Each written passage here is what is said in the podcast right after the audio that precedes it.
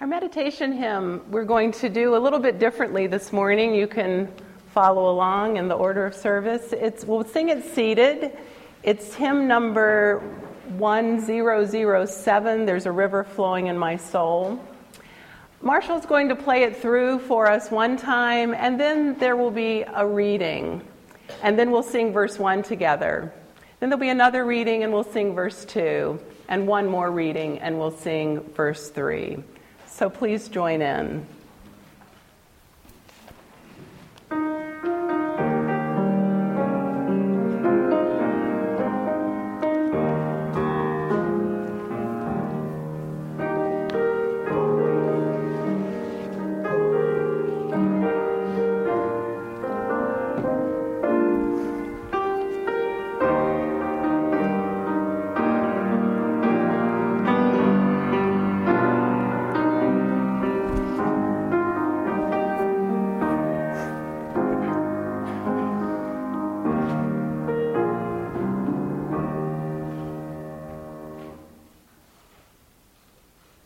First reading is called Her Head by Joan Murray, who writes Near Ekuvukeni in Natal, South Africa, a woman carries water on her head. After a year of drought, when one child in three is at risk of death, she returns from a distant well carrying water on her head. The pumpkins are gone the tomatoes withered, yet the woman carries water on her head. The cattle kraals are empty, the goats gaunt. No milk now for children, but she is carrying water on her head. The engineers have reversed the river. Those with power can keep their power, but one woman is carrying water on her head. In the homelands where the dusty crowds watch the empty trucks, the empty roads for water trucks, one woman trusts herself with treasure and carries water on her head.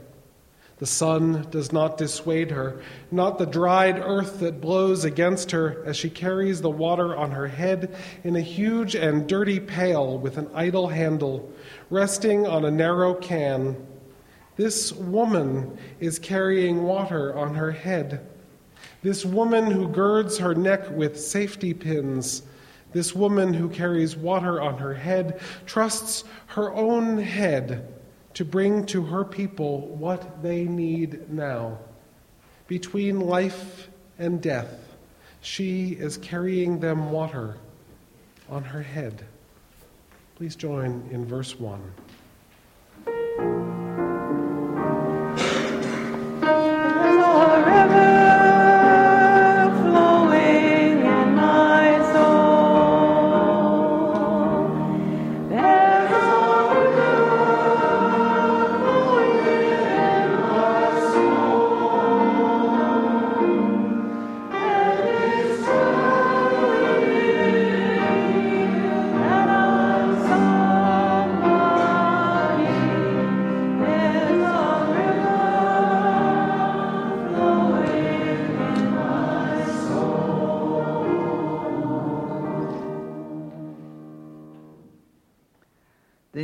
Speaks of rivers by Langston Hughes. I've known rivers. I've known rivers ancient as the world and older than the flow of human blood in human veins. My soul has grown deep like the rivers. I bathed in the Euphrates when dawn was, dawns were young. I built my hut near the Congo and it lulled me to sleep. I looked upon the Nile and raised the pyramids beside it.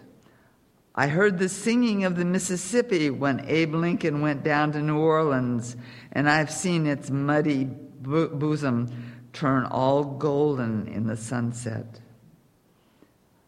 I've known rivers, ancient, dusky rivers. My soul has grown deep like the rivers.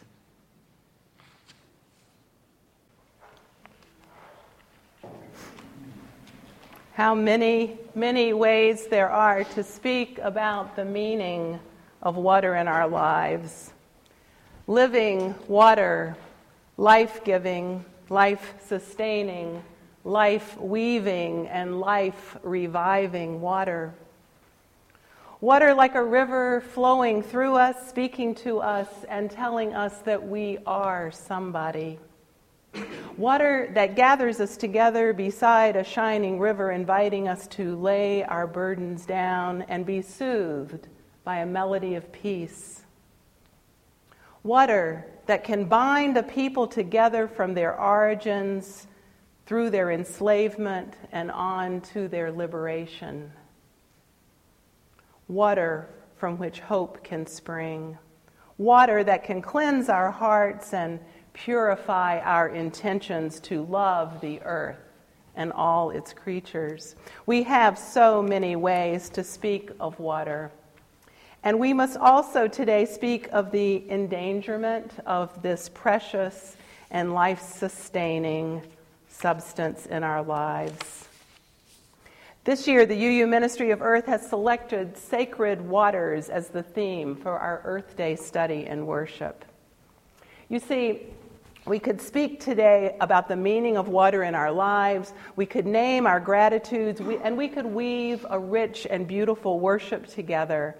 And I want to do that, and we will do those things. But if we do not also speak about how our gratitude can fail us, how we overlook water and take it for granted and fail to consider the consequences of that, then we could not truly call ourselves people of compassion, people of faith who also seek justice.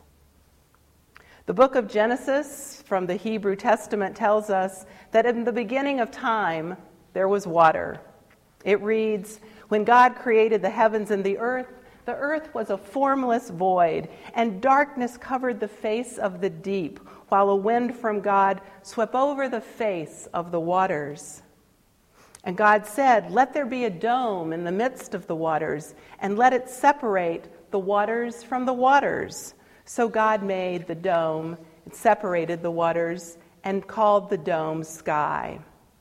And God said, Let the waters under the sky be gathered together into one place, and then let the dry land appear. God called the dry land earth, and the waters that were gathered together were called seas. Many world religions have looked to water as a sacred source, a potent symbol, and an essential part of their ritual practices. The most ancient Hindu writings speak about the Ganges River and the mother goddess Ganga, who personifies the river. For many Hindus, life is considered incomplete without a pilgrimage to bathe in the river Ganges. And despite its severe pollution today, the sacred Ganges water is still believed by many to have healing properties when it is drunk. Among the people of southern Peru and Bolivia, Lake Titicaca is believed to be the place of the origins of the Inca people and also the place where their ancestors return after death. In ancient Greece and Babylonia and Israel, what are rituals and initiations for consecration and for priesthood, very similar rituals to baptism, were performed predating that practice which we mainly associate with the Christian religion. In the Zen Buddhist tradition, the confluence of two rivers and a mountain defines a place that is sacred, where vital energies are generated and where a monastery is worthy of being built. Such a place exists north of here at the Zen Mountain Monastery in Mount Tremper, New York. When the essential physical and tangible life giving properties of water become woven together with spiritual significance and symbolism, specific places and specific uses of water then take on great meaning in our lives. When we have those moments of encounter with water, whether it be in the landscape or a part of a ritual practice, it becomes memorable for us. Moments when the sacred and the everyday become joined together. In my life, Water has been a recurring resource for my reflection and my meaning making. I've always lived in proximity to water. As a child, I was able to wander around the streams and the woods and the pond in the cow pasture out back of my grandmother's farm in North Carolina. And I grew up within driving distance of the Atlantic Ocean and also Appalachian mountain streams, and grew up knowing both well. For several years, I lived in Tallahassee, where I discovered a new ecology of cypress lakes and salt marshes, fresh oysters and mullet, and the warm, shimmering Gulf of Mexico. But other than that, I've always lived near the Atlantic coast and always within walking distance of a stream or a river. I grew up in a family who loved to fish the ocean surf. And I was actually afraid of worms, and I thought fish guts were pretty disgusting, so I was kind of useless on these family trips, for most people's thinking. But these pilgrimages to the coast, the long days on the beach, and the ritual fish fry dinners that followed throughout the year were truly sacred time for my family. My dad also loved to body surf in the ocean. One of my earliest memories of the beach, I must have been very young, was wading out into the waves with him carrying me in his arms and with me clinging to his neck because I was terrified. I remember those waves being so big, seemingly, and so loud.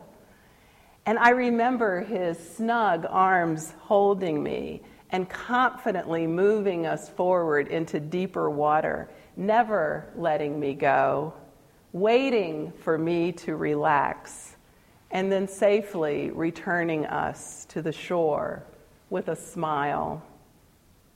I believe that that experience has resonated within me at times throughout my life when I have found myself again in deep and turbulent waters, needing to hold on and to trust until I knew that I was safe again. In my young adult years, I found myself wading out into water again as I learned to fly fish. I still wasn't touching worms back then. I do touch them now. Um, but with dry flies, that wasn't a problem. I actually took my first class in the technique of casting and the use of the flies at the Fox Lane Middle School, not too far from here. Wading out into a stream, something special happened to me. I learned from the fish how to walk gently in their water, and how to stand behind rocks that would break the current and let me rest and watch my surroundings. I learned to search the stream bed and watch the water surface to see how the mayflies were hatching, just as the trout did, or so I imagined. I learned how to catch and clean my dinner although I mainly preferred to catch and gently release those fish back into their habitat. And it really did not matter much to me that my cast, I'm sure, le- left a lot of fish laughing at my ineptitude. For me, the fishing was mainly an excuse to wade out into the water and to ponder life from a new perspective. I'm sure you too have had experiences with water that have captivated your heart and moved your spirit. The theologian Benjamin Stewart, writing about the relationship of water and sacred experience, points out that there are three kinds of encounters we might have with water. One is with the oasis. The oasis holds the water of life the oasis is fertile and nourishing. It's a place of flourishing, succulent growth. It's refreshing and life restoring for those who are parched and dry and weary. It's a place of release, a sanctuary, a time and place apart. Then there's the deep pool. Water in deep pools takes us into mysterious depths, past the point of clear vision from the surface. An encounter with such depth may be tranquil and full of peace, or it may be unsettling and ask much courage of us. To dive deep and to surface again is to have experienced something new. And the third is the experience of flowing water water with power and movement, water that is untamed, water journeying forward, carrying us, leading us, cleansing, renewing, ever changing, and changing what it touches. Perhaps you too have known water in one of these ways. So here is the conundrum for me. One more story for you about my relationship with water. I live in a house with a deep well and good tasting, pure water that flows easily and abundantly from my many faucets. I wash my face, my hands, my body, my hair, my clothing, my dishes, my pots and pans, my counters and my floors, sometimes my car, soon my deck furniture, and all without much thought about this water that I am using. I brush my teeth and I use water to cook and I make coffee and tea, really without any thought of the sacred. I do feel deep gratitude when I water my plants and my garden beds and when I wash my vegetables and my fruit. But if the truth be known, my thoughts are truly not on the water itself, but on the abundance that I am handling. For me, water is readily available and convenient and clean. While I hold sacred reflections about how water has been present in my formation as a person, I also live rather mindlessly disconnected from the reality that others live in different relationships with water than I do. For them, water is scarce, a long walk from home, expensive, heavy to carry, or unclean. For some, water is disappearing or becoming to- toxic, even as their livelihood depends upon it. I am confronting my insufficient gratitude for what I have been given without merit. And also, I'm aware that I now know just enough to realize my own disconnection, and I am embarrassingly ignorant about my little place, but my place in the growing water concerns of our time. Here's one example of what I've become aware of. I probably drink about 300 gallons of water a year, more or less. And I may use between 50 and 100 tons of water around my home in a year. But to feed and clothe me for a year is estimated to take between 1,500 and 2,000 tons of water. That's more than half the content of an Olympic sized swimming pool. All for me. My water footprint as a member of a Western country on the rest of the world is becoming a serious global issue. When my t shirt is made from Pakistani cotton, and I eat rice from Thailand, and I drink coffee from Latin America, I become connected to the hydrology of those ecosystems. I take my share from the Indus River, and from the Mekong River, and from the Costa Rican rains. Around the, ro- the globe, rivers and lakes are running dry even as their water is leaving their country to produce the goods that are exported to other countries. Economists have a name for this. They call it the, the water footprint, and it's called virtual water. Every ton of wheat that sits on a dockside waiting export carries with it in a virtual form a thousand tons of water that it took to grow it. Some countries with growing water short- shortages actually are exacerbating their problems because their economy is linked to this virtual exporting of water in the products that they send to consu- consumers around the globe. So, this is only one aspect of many ecological and eco justice issues related to how water is used and misused in our interdependent web of life together. There are needs to improve conservation and water management based on our increased understanding of how watersheds work in their ecosystems. And there's a call now for a new water ethic, an ethic that will actually cherish water and respect waterways and the ecosystems that surround them rather than impose the human will to divert the water for our own purposes. There's a need to restore rivers and floodplains and refill lakes and wetlands, but without leaving people thirsty and without jobs. In places of scarce water, people must learn to be in right relationship with each other to share rather than fighting so that some win out over the other. There is very much for us to learn about.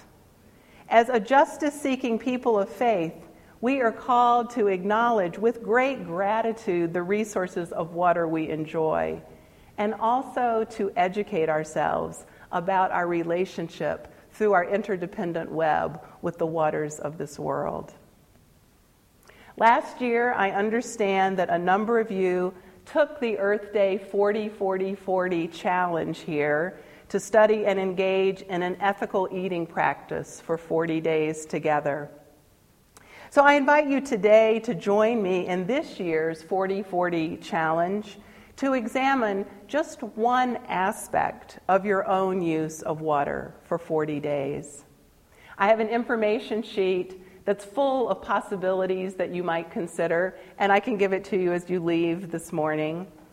We can also develop an online group where we, over the next 40 days, can share together our reflections and our discoveries as we look a little bit at what water means in our lives. So I hope you'll think about joining me in that. Water is a renewable resource and it's a gift for us to share to cherish. It's a source of sacred wisdom and reflection and it certainly deserves our attention and our care. In the words of Thich Nhat Hanh, the Vietnamese monk, when the rain of compassion falls, even a desert becomes an immense green ocean. Blessed be, and may it be so.